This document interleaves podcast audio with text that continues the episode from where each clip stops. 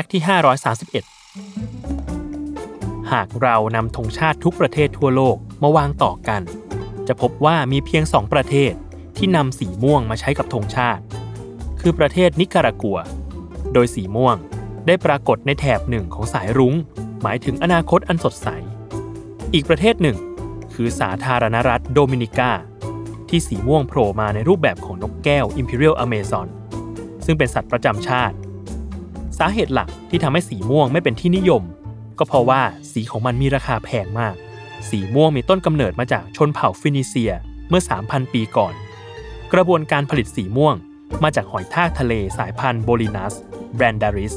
ที่สามารถพบได้เพียงในเมืองไทยปัจจุบันอยู่ในประเทศเลบานอน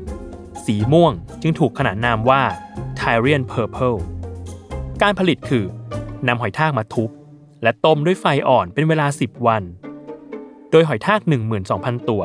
ให้สีย้อมเพียง 1.4 กรัมเท่านั้นโดยมีการประเมินราคาหัวเชื้อสีม่วงน้ำหนัก1ปอนด์ราคาเท่ากับทองคำแท่งน้ำหนัก1ปอนด์3แท่งเลยทีเดียว